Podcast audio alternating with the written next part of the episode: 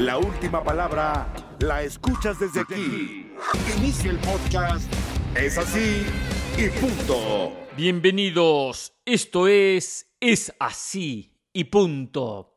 ¿Qué tal? ¿Cómo están ustedes? Yo soy Hernán Pereira y aquí estamos comenzando este miércoles 10 de mayo esta nueva emisión de Es así y punto.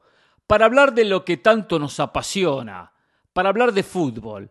El fútbol que vimos y el fútbol que vamos a ver. Sí, porque hablaremos de lo que vimos ayer en el empate entre el Real Madrid y el Manchester City 1 a 1, un resultado que deja la incógnita en cuanto a lo que va a ser la revancha y la definición de una de las dos semifinales, porque el City quedó bien posicionado con el empate, gana como local y avanza, pero enfrente tiene a un peso pesado como el Real Madrid, que estuvo a la altura de las circunstancias, que futbolísticamente puede que sea menos que el rival, pero lo controló durante parte del partido y fue un conjunto que hasta por pasajes terminó siendo superior. Hablaremos también, por supuesto, de la liguilla. Hoy empieza la liguilla, hoy comienza la fiesta final de la Liga MX, hoy comienza el camino al título y casualmente dos de los candidatos, Monterrey y América, juegan esta noche. Y quiero hablar del tema Lionel Messi, un nuevo capítulo. ¿Por qué? Porque se manifestó en las últimas horas Jorge Messi, padre y representante del futbolista, por ahora del Paris Saint-Germain, a desmentir todos los rumores y atacar en cierta manera a la prensa. ¿Qué está buscando Jorge Messi con este comunicado? La sensación de lo que está buscando, en un ratito se las cuento. Aquí, en Es así y punto. Llegó la hora donde la autoridad habla. Es así y punto. Al Real Madrid nunca lo den por muerto. El Real Madrid siempre va a potenciar su juego en los momentos más complicados y más difíciles de cualquier campeonato. Cuando tiene que aparecer, aparece. Empató ayer 1 a 1 ante el Manchester City en el Santiago Bernabéu. Era un resultado que es malo desde el punto de vista que no ganó como local, pero es bueno en 90 minutos que le compitió en igualdad de condiciones al conjunto de Guardiola, con una estrategia diferente, una estrategia de esperar en un momento y proponer en otro, de saber cuándo tenía que retroceder y esperar en su campo y por momentos quitar la pelota e ir a buscar la portería del conjunto de Guardiola. A ver, el resultado es malo porque como local hay que ganar.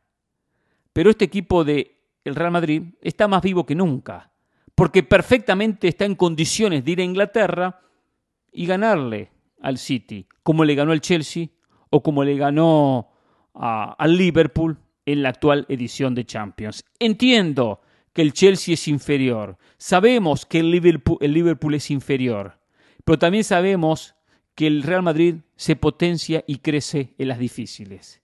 Y en esta previa, en estas conversaciones que tiene los periodistas, que tienen los jugadores, que tienen los cuerpos técnicos cuando planifican un partido, sabía Ancelotti que enfrentaba a un equipo bravísimo, durísimo, complicado, que juega mejor al fútbol. Porque el City juega mejor al fútbol. Pero en el fútbol no gana siempre el que juega mejor. Gana el que tiene muchos atributos que están ligados a muchísimos factores. Y uno de los factores fundamentales es el, mental, el mental, el psicológico, que en eso deriva en miedos o, inseguridades. Inseguridades por un lado o temores por el otro. Eh, confianza o desconfianza. Eh, jugadores que se sienten agrandados o jugadores que se achican. De todo hay en este fútbol. Y el conjunto del Manchester City se achicó, se achicó en un estadio que era para agrandarse, porque futbolísticamente tiene una base para mostrar un mejor repertorio. El City jugó con miedo, el City jugó respetando demasiado al rival. El City salió a proponer el partido, pero nunca fluyó el fútbol que le conocemos al Manchester City, ese fútbol que le vemos cada fin de semana en la Premier. No lo pudo mostrar. Esos primeros 20 minutos de dominio del City fueron 20 minutos donde el Real Madrid se tiró atrás y lo esperó porque sabía el Madrid que no es bueno darle espacio al Manchester City, que el equipo de Guardiola venía herido por lo que había pasado en la Champions pasada, que tiene un repertorio futbolístico muy amplio. Por eso lo esperó. Lo esperó, aguantó y miró cómo venía la tarde. Después de 20 minutos, que vio que no hacía daño, que fue creciendo la impotencia y la frustración del futbolista del City, que generaba muy poco, se soltó. Y cuando se soltó mostró su mejor repertorio. No le pasó por encima al Manchester City, pero le compitió al conjunto de Guardiola. Le compitió en igualdad de condiciones, demostrando que está hoy para ganar en Inglaterra o para competirle en Inglaterra pensando en llegar a la final de la Champions. Muchos creían, y hasta se lo apuntaban a Guardiola, que el City le iba a pasar por encima a un Real Madrid que deja dudas en muchos de los partidos, que deja dudas cuando juega en el torneo local. Pero siempre hablamos de algo fundamental en el fútbol, la motivación. Y al Madrid estos partidos lo motiva, lo agranda, gana confianza y le compite en igualdad de condiciones. El City, todo lo contrario, mira sus vitrinas, no tiene ninguna orejona, tiene la presión de obtenerla, y cuando llegan estos partidos, mira la camiseta, ve la cantidad de estrellas y le termina pesando. Jugó como un equipo pecho frío en Manchester City. No mostró ese repertorio futbolístico que todos, todos esperábamos en el Santiago Bernabéu. Por lo tanto, termina siendo un resultado malo para el Madrid desde el punto de vista que no ganó como local, pero bueno, que está en condiciones y demostró que el miércoles que viene en Inglaterra perfectamente puede conseguir un triunfo y meterse en la instancia decisiva de esta Champions. No digo que lo vaya a conseguir, porque va a ser durísima la revancha, pero sí puede competirle en igualdad de condiciones. Después de la, del arranque del partido, el dominio territorial del City, después de tener la posesión de la pelota, de proponer el conjunto de Guardiola, eh, el conjunto de, de Ancelotti se soltó. Se soltó y demostró que cuando tiene que salir jugando atrás lo hace bien, porque una pelota que Camavinga juega para Luka Modric y viceversa, nace la jugada para que después Vinicius en espacio, en corrida, mete un remate formidable y consiguiera el 1-0 a los 35 minutos. Un gol claro del típico equipo que presiona adelante, y se desarma atrás. Es difícil, es imposible cubrir todos los sectores de la cancha. El City lo presionó en la salida al Madrid, pero el Madrid tuvo la vocación y la habilidad para salir jugando desde el fondo. Superó la línea de presión y ahí, con campo abierto, el brasileño le pintó la cara. Un Madrid que, pese a no tener la pelota, había tenido un par de situaciones previas. Una pelota que mete Valverde, después una jugada individual muy buena del uruguayo, que en el centro Benzema la termina bajando con el brazo y la anula lo que era eh, la continuidad de la jugada. Hubo una recuperación de Vinicius que le quita la pelota a Rodrigo sobre el costado izquierdo y cuando se la va a dar a Benzema aparece Rubén Díaz sobre la línea y termina despejando la pelota. De no haberla despejado, Benzema estaba simplemente para empujarla y marcar la apertura. Eso era el Madrid. No tenía que tener más la pelota para generar peligro el City le costó, al punto que el City empata el partido en la segunda etapa con un remate formidable, estupendo, del belga Kevin De Bruyne, cuando era el mejor momento del Madrid, cuando no pasaba apuros el equipo de Ancelotti, cuando tenía la pelota. Pero los errores en el fútbol se pagan caro y mucho más de principiantes. Camavinga puso una pelota hacia el medio, cuando tenía que salir por la banda, salir por fuera con el remate y no hacia el medio. Y bueno, en, la, en el pase, el error la, el mal, la mala ejecución, la improvisación en un pase innecesario en ese sector del campo de juego. Y bueno, Kevin De Bruyne, que no perdona, define con categoría y en un remate fuerte abajo, inatajable para Courtois, donde más le duele, las pelotas abajo, a del piso, consigue empatar un partido. Que en el balance, ojo, eh, el City hizo lo suficiente para empatarlo.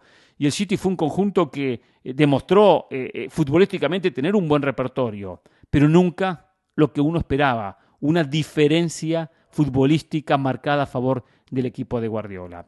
Un 1 a 1 que deja como conclusión un Madrid que sigue teniendo ese oficio, que sigue teniendo esa categoría en futbolista como Luka Modric, que sigue teniendo la categoría de jugadores como Benzema, que no brilló mucho, ¿eh? Benzema no está en un 100%, ¿eh? que aparece Vinicius por momentos y que ante el temporal se sabe agrupar, sabe, sabe pasar la tormenta, deja que, que pase y de a poco va ganando confianza un City que tiene fútbol, que tiene un gran equipo, pero que le sigue pesando la Champions, que le sigue pesando la obligación del título, que le sigue pesando estas instancias decisivas. Por lo tanto, la moneda está en el aire. El miércoles conoceremos quién llega a la final de la Champions. El City como favorito, sin dudas, no lo discuto, pero al Madrid no lo eliminen, que todavía falta una batalla, batalla que va a ser muy dura para los dos. Es así y punto. Llegó la hora donde la autoridad habla. Es así y punto. Esta noche comienza la liguilla del fútbol mexicano. Esta noche dos partidos. Santos recibiendo a Monterrey y el equipo de San Luis que hará lo propio ante el conjunto del América.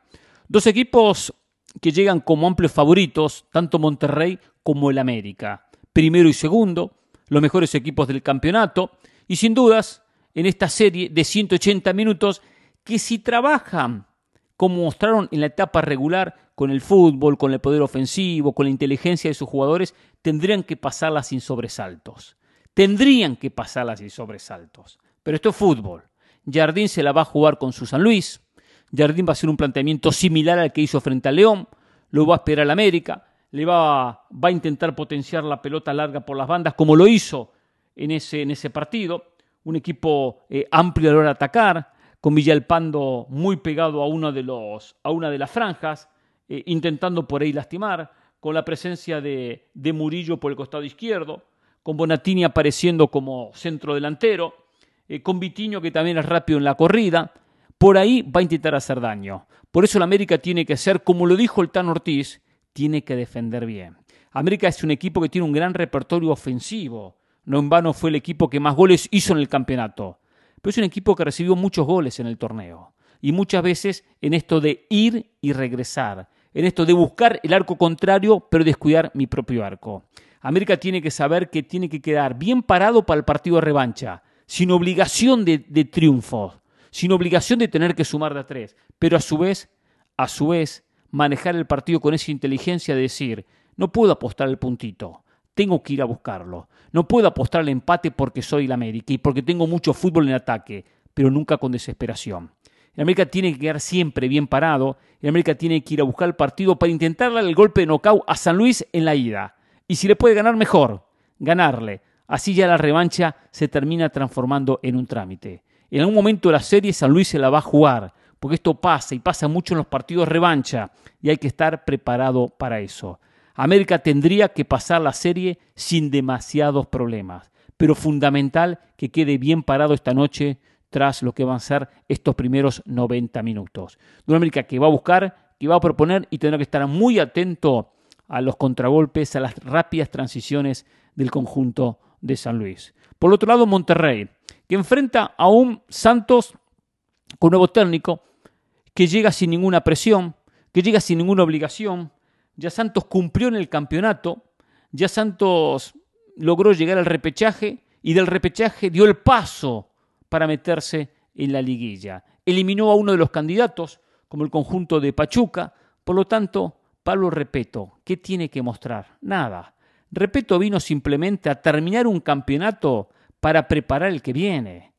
Dirigir un par de partidos, dos partidos, tres partidos, cuatro partidos, de repente seis partidos, y bueno, lo que sea, para que cuando comience el trabajo pensando en el nuevo campeonato, tenga más idea, más conocimiento de la liga y especialmente de sus futbolistas.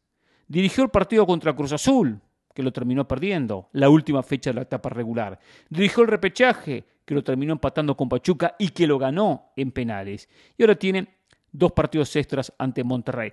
Por eso digo, Santos no tiene nada que perder si Repeto queda eliminado, no habrá ninguna crítica para el técnico uruguayo.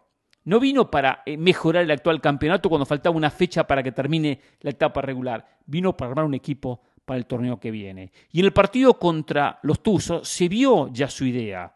Se vio la intensidad, en la presión, en un equipo que corre mucho, que marca mucho, que corta los circuitos futbolísticos del rival en toda la cancha. Un equipo incómodo, que tiene que mejorar defensivamente Seguramente volverá Acevedo en vez de la ayuda en, el arco, fundamental para Santos, porque la ayuda dejó alguna duda en un par de goles que recibió en el 4 a 4. No va a ser un trámite para el equipo de Bucetich, que tiene la mala fortuna Bucetich de haber terminado con número uno y enfrentar un técnico que desconoce, que por más que lo estudie desde lo que pudo haber mostrado en su carrera como técnico, por más que estudie estos 180 minutos que ya tiene en la Liga MX, igualmente es una incertidumbre, es una duda lo que puede mostrar Repeto, porque todavía no dejó eh, ni pudo implementar una idea muy clara, apenas algunos rápidos conceptos en los pocos entrenamientos que tuvo.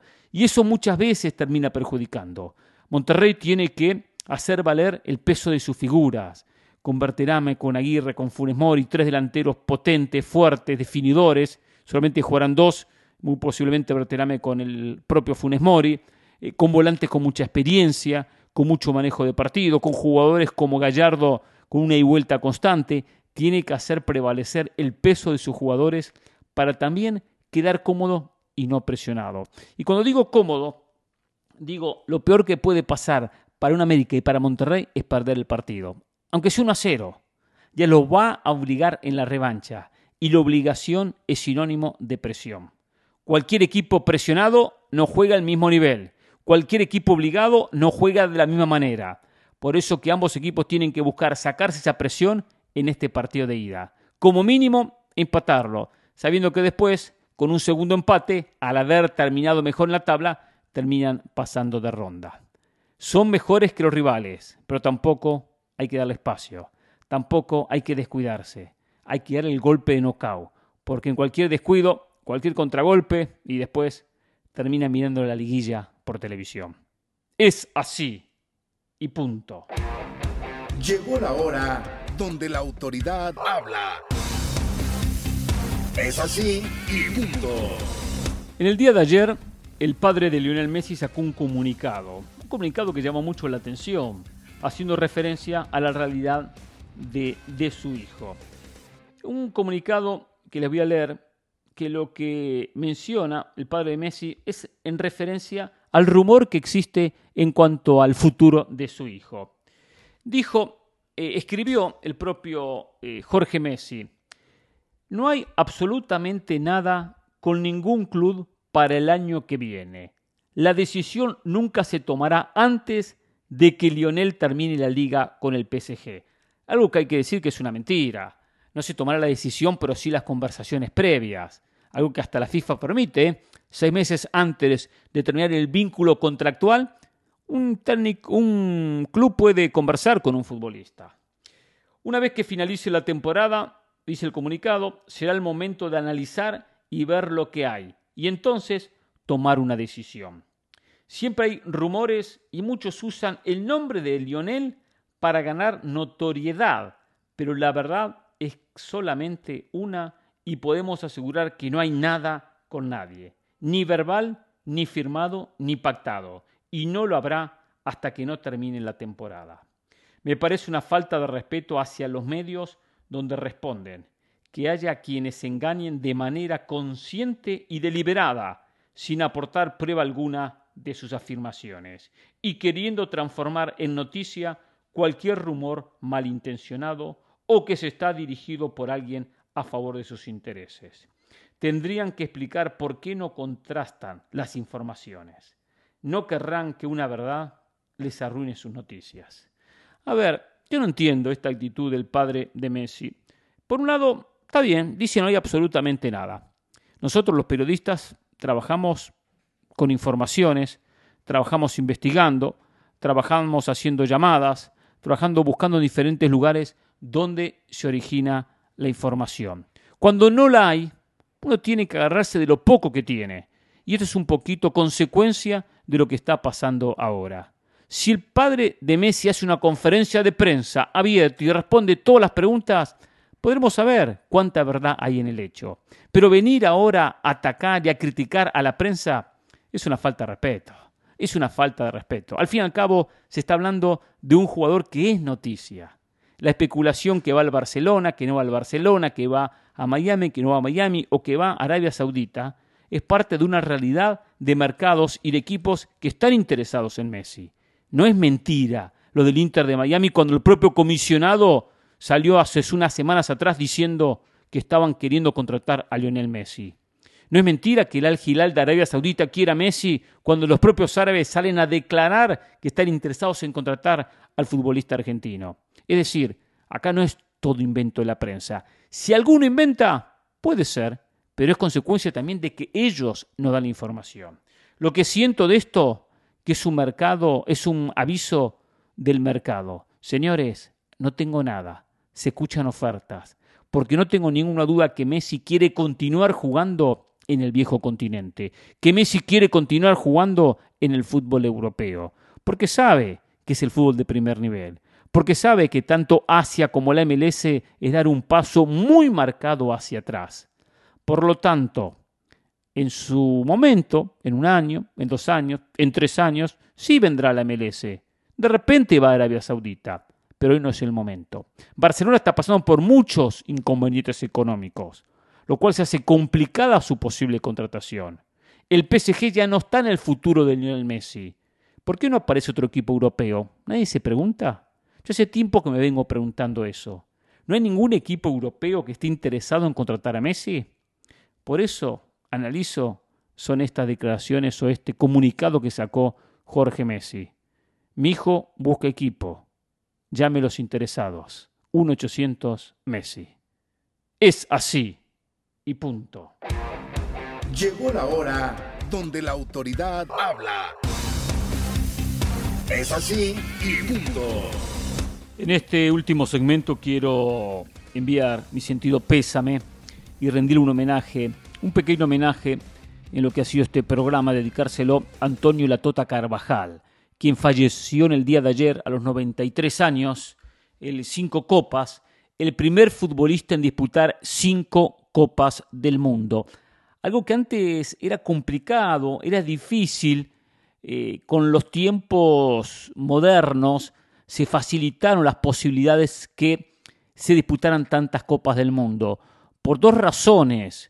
Eh, primero porque hay mayor cantidad de participantes, mayor cantidad de selecciones que juegan los mundiales. Entonces, una selección puede llegar eh, a disputar cinco mundiales consecutivos. Antes era complicado, era difícil, porque eran 16 los que clasificaban y todos quedaban en el camino. Eh, sacando el caso de Brasil, Francia quedó en el camino, muchas ocasiones, Inglaterra, Argentina en un par de ocasiones, eh, Uruguay en muchas ocasiones. Entonces era difícil clasificar un mundial y mantenerse cada cuatro años eh, vigente, porque no solo tenía que clasificar la selección, uno tenía que ser también convocado. Por eso que tiene mucho mérito lo que hizo Antonio Carvajal, sumado a esta nueva era moderna, que el aspecto físico hoy tiene tantas herramientas, se cuidan tanto los jugadores, que es mucho más fácil para un futbolista llegar a los treinta y pico de años y todavía rendir. Antes era muy complicado, eh, había mucho menos herramientas, muchas menos maneras de poder cuidar al futbolista, analizar al futbolista, ayudar al futbolista.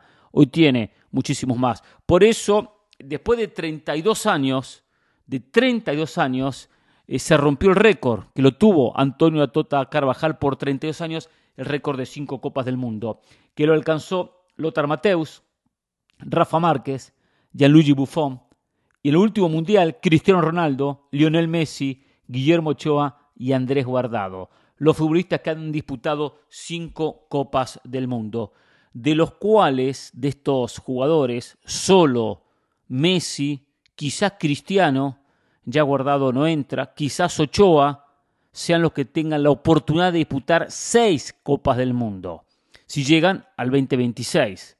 Eh, Ochoa tiene un alto porcentaje. Messi también tiene una, una posibilidad muy alta. Eh, Cristiano menor, pero todavía podemos poner alguna fichita que lleguen a jugar seis mundiales. Pero bueno, el homenaje a una Tota Carvajal que debutó en el Mundial de 1950 en Brasil, casualmente le tocó debutar contra Brasil, había disputado en el 48 los Juegos Olímpicos en Londres.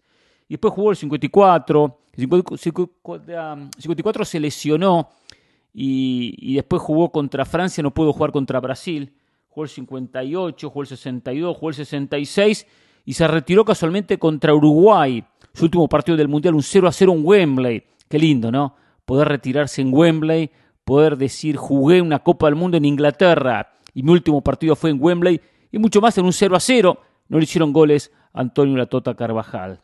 En un par de oportunidades eh, tuve eh, la chance de conversar con él. Eh, lo llamamos, lo entrevistamos para la radio, para Radio Única, lo recuerdo. Creo que también lo hicimos para ESPN alguna nota. Siempre era muy amable, muy amable, tenía unos negocios, él atendía el teléfono y conversaba sin inconveniente.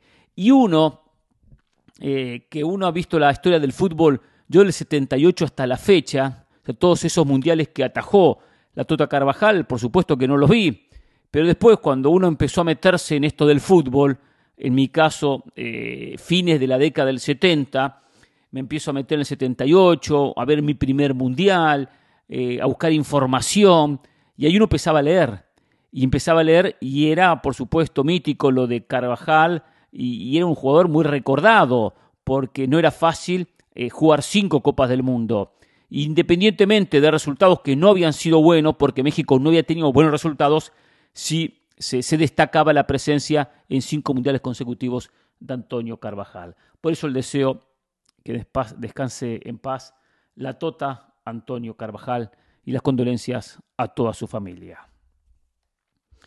Dicho esto, vamos con algunos mensajes. La gente que se comunicó en Es Así y Punto enviaron algunos mensajes en las últimas horas. Em, dice José López, buen día, profe. Primero que nada, quiero felicitar a todas las mamás, ya que en México hoy es Día de las Madres. Lamentablemente para mí, para mí, eh, mi jefecita ya se encuentra descansando, pero donde quiera que esté, la recuerdo con mucho cariño. A lo deportivo, ya siento que al Real Madrid ayer se quedó corto y el Manchester City lo va a liquidar en casa. Como dijo Del Valle, dénsela a Vinicius y a ver qué hace. Mi punto de vista es así y punto. José López, primero el saludo, por supuesto, a todas las madres en México por el Día de las Madres, el, deseo de que pasen un día estupendo, un día fenomenal. Eh, usted tiene madre, recuérdela, eh, llámela temprano, no espere que pase el día, no llame, no llame a la noche, no llame cuando está terminando el día, no llame mañana a la mañana, no, a primera hora en el día de hoy tiene que llamar a sus madres, lo importante que es la madre en el mundo, nos dio a luz eh, y hay que valorarla, mucho más lo que tenemos la oportunidad todavía de contar con nuestras madres. ¿eh? Así que el deseo y el beso grande eh, a todas las madres que hoy están festejando. Algunas festejan el domingo, porque aquí en Estados Unidos se festeja el domingo. Centroamérica no tengo claro, ¿eh? no hice bien los deberes, sé que es en estos días, porque tengo entendido que en algunos países centroamericanos es el mismo día que en México, en otros no. Pero igualmente el saludo, el deseo para todas las madres del mundo. A ver, ¿quedó corto el Madrid? Sí, quedó corto porque, lo decíamos al arranque, no es bueno empatar como local, no es bueno. Pero no lo veo que al City pasando por encima al Real Madrid. No lo veo que lo pase por encima. Ahora, coincido en algo que está mejor posicionado el City. Si hoy tengo que dar un favorito, pongo al City.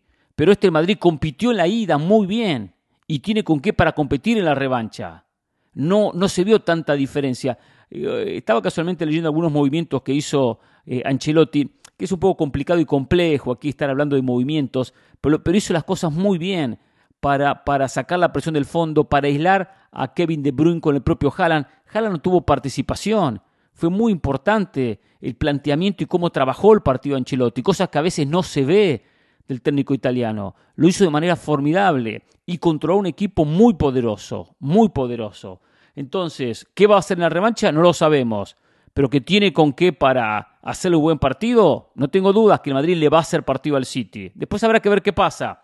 Y el, el entorno, la gente, no le va a pesar. No le va a pesar en absoluto al conjunto del Real Madrid. Entiendo y mantengo la misma, ¿eh? el City es favorito, mucho más ahora sabiendo que en 90 como local se define la serie. Iván Rodríguez dice, ¿qué tal profe? Gusto saludarlo. Escuchando el programa del día de hoy, quizás lo mejor, eh, la mejor forma de organizar los cupos para Libertadores sea como se genera en Europa, vía la tabla de puntos o porcentual. Así le das un incentivo adicional para buscar mejores puestos. ¿Qué le parece ese mecanismo? Hashtag es así y punto, siempre el mejor análisis. Iván, eh, la idea es buena. Yo creo, o sea, vamos a lo siguiente. Si hoy habría que buscar un criterio para clasificar a Copa Libertadores, de los equipos mexicanos sería una tabla general entre todos y los que no van a CONCACAF que vayan a Libertadores. Tendría que ser de esa manera, una tabla general entre apertura y clausura para buscar a los mejores y no a los que tienen buen campeonato, un buen clausura, una buena apertura. Habría que basarse de ese punto de vista. Sí, hay que decir lo siguiente, van a llegar equipos de mitad de tabla o equipos de un séptimo, octavo, noveno lugar. Recordemos que lo que explicaba el otro día, para CONCACAF Champions League, México tiene seis cupos garantizados, pero puede tener un séptimo, un octavo o un noveno, dependiendo cómo le va en la League's Cup. Si en los primeros tres puestos de la League's Cup, que se juega casualmente este verano, México termina primero y segundo y tercero, clasifica tres, más seis, que ya tiene garantizados, son nueve. O sea que nueve irían, la mitad de los 18, ¿eh? nueve a CONCACAF Champions League. Quedan los otros nueve. Y de esos nueve tendrían que aparecer los equipos que irían a Copa Libertadores. Lo que pasa es que cuando entramos en esos nueve, ahí empezamos a mencionar Yolos, eh, a Juárez, eh, a Puebla, a Querétaro, o sea, muchos equipos que poco están mostrando. Quizás Santos, que, puede competir un poco mejor, pero no iría a México con sus mejores conjuntos a la Libertadores. Escribe mm, Anselmo, Anselmo dice, buen día, profe. Quiero que sepa que soy un fiel seguidor suyo y aunque esta sea mi primera vez de escribirla su programa Es así y punto, no puedo saltarme ninguna de sus transmisiones, por más que quiera, y por nada del mundo podría escuchar la transmisión de hoy si no hubiese escuchado la del día de ayer, la, del día anterior primero. Perfecto, lo mantiene todo en orden, muy bien. Siempre me han parecido muy objetivas sus críticas, así como sus comentarios. Eso sin contar la manera que nos nutrimos todos los que nos encanta este maravilloso deporte que es el fútbol. Hoy no quiero pasar por alto el maravilloso comentario que realizó el lunes, pues a pesar que usted nunca se ha escondido para afirmar su pasión desmedida por River, no le tembló el pulso para decir que no vio penal en el partido contra Boca. Y la verdad me pareció una acción para resaltar, por insignificante que parezca. Para mí esa fue la gota que derramó el vaso, y me impulsó, y me impulsó a hacerme, eh, perdón, hacerle mi primer comentario, y lo cual espero hacerle muchos más. Saludos y bendiciones. Anselmo, muchas gracias. Creo que Anselmo es, es un nombre por la cuenta de Twitter, ¿no? Em, le agradezco por su mensaje, le agradezco muchísimo. Eh, lo dejé para, para, cerrar este segmento de ese así punto. Me em, destaco su tiempo y el hecho que me haya mandado su mensaje y ojalá que siga mandando, que siga mandando más. A ver, eh, yo entiendo que a veces es difícil separar la pasión de la opinión. Y, suele, suele ser para uno complicado y difícil. Eh, lo que pasa que yo sé que tengo una responsabilidad como periodista y hoy tengo una gran oportunidad como periodista de estar en un micrófono, de hablar con ustedes, de hablar de fútbol, de enseñar cuando puedo de fútbol, de dar mi punto de vista, de tener mucha gente que escucha un podcast, que nos ve, nos ve a través de la pantalla de ESPN Deportes, un programa nacional. Entonces, yo tengo mucho respeto y valoro mucho hoy estar en esa posición. Si me pongo a discutir en la calle con un hincha de Boca, me pongo a discutir y voy a tirar todo para River, porque me pongo a discutir en la calle y el de Boca tira todo a favor de Boca y yo tiro todo a favor de River en esas discusiones interminables. Pero acá tengo otro compromiso que no es la discusión callejera de A contra B diciendo, no, mejor es River, no, mejor es Boca por A, B, C, D y bla. No, acá es un compromiso. Y ese compromiso, que yo soy muy apasionado por River, eh, trato siempre de ver las jugadas de manera fría, eh, salir de la, de la, camiseta, analizar la jugada. A ver, eh, olvidémonos de si fue penal o si no fue penal dependiendo el color de la camiseta. Analicemos si fue penal o no, fue penal en camiseta neutral. Trato de hacer ese ejercicio. Eh, digo, a ver, ¿yo qué cobraría? ¿Qué, si fuese árbitro y tengo que determinar qué cobraría en esa jugada puntual, ¿cobraría penal o no cobraría penal? ¿Cobraría penal? ¿Por qué cobraría penal? ¿O no cobraría, no cobraría penal? ¿Por qué no cobraría penal? Entonces, entonces yo trato siempre de analizar las jugadas desde ese punto de vista. Y así, en el partido que fuese, el partido que fuese, la selección que fuese. Cuando pasa lo propio con Argentina, digo lo mismo. Eh, y entiendo, entiendo que hay gente que, le cuesta mucho separar eso. Le cuesta mucho separar el sentimiento de la, de opinión, el corazón de la, de la razón. Es muy difícil a veces, y lo entiendo. pero yo he logrado conseguirlo. Y si todos hacemos un, un esfuerzo, lo podemos conseguir. Si usted analiza algo, dice, ok, póngase una actitud fría, eh, no en la, en, la, pasión de los colores, en la pasión de, de, los sentimientos. Póngase en una actitud fría y diga, a ver, analice esta situación. Yo lo siento mucho, por ejemplo, en un tema que hablamos mucho acá, muchísimo, ahora ha bajado un poco por suerte, porque ya llega un momento que cansaba, lo de Messi y lo de Cristiano. O sea, era, era terrible, porque los, eh, en, los contra de Cristiano, todo lo que hacía Cristiano era un desastre.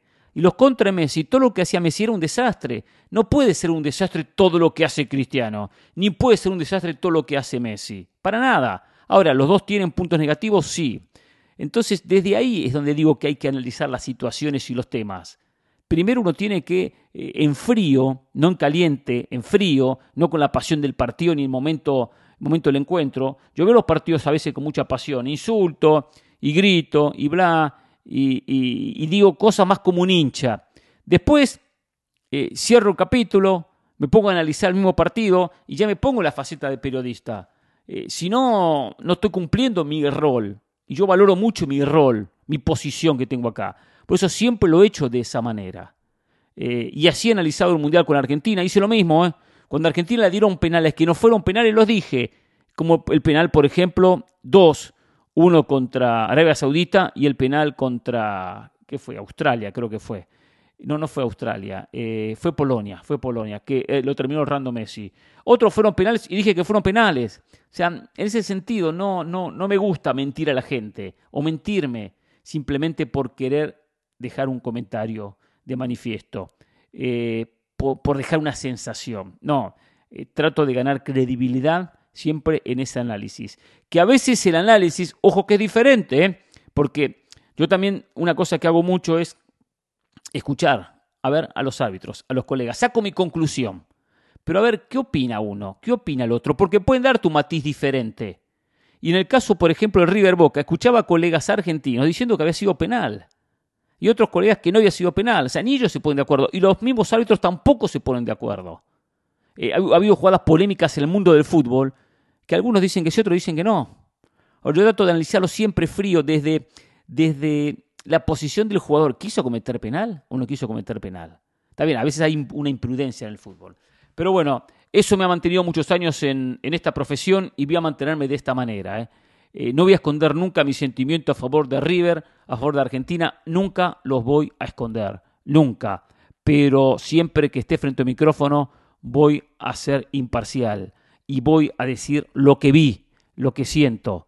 Me, manejé siempre de esa manera y seguiré conduciendo los programas de esa manera. Hasta mañana. Es así y punto.